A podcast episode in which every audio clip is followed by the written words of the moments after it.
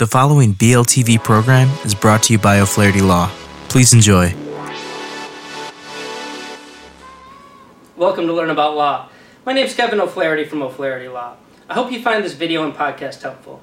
If you need some help, please feel free to give us a call at 414 253 2080. That's 414 253 2080. We offer free consultations in many areas of law, and we have several geographic locations for your convenience. We can also serve you completely virtually. Please enjoy the video. Hi everyone, this is Matt with Learn About Law. And in this video, I'm going to discuss what you need to know about Chapter 13 bankruptcy in Wisconsin.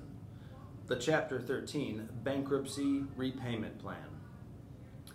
Under Chapter 13, you must have adequate income to cover certain debts over a three to five year repayment period.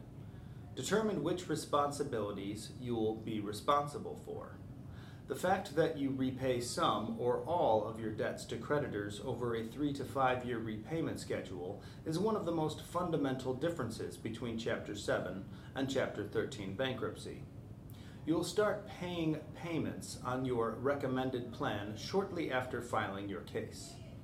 If your plan meets all of the bankruptcy payment requirements, the court will approve it at the, at the confirmation hearing. How does the Chapter 13 repayment plan work?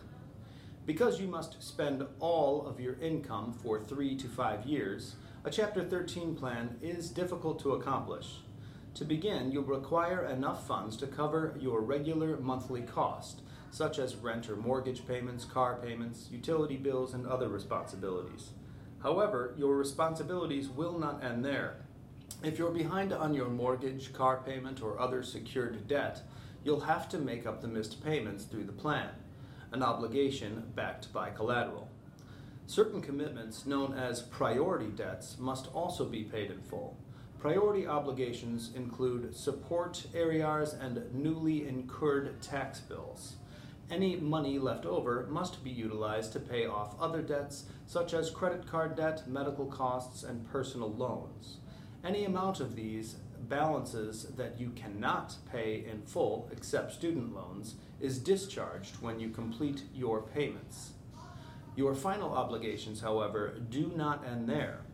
In contrast to Chapter 7, the trustee in Chapter 13 does not sell any of your personal property.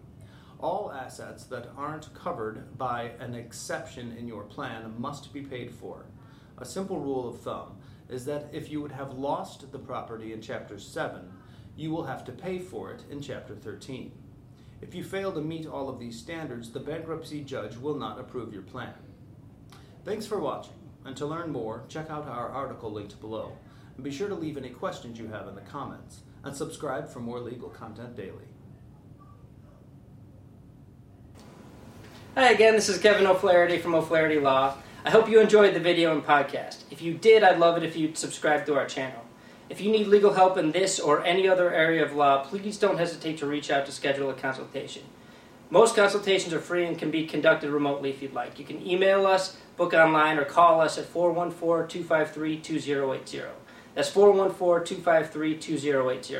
We have many locations for your convenience and we serve all of Wisconsin. Thanks again for watching.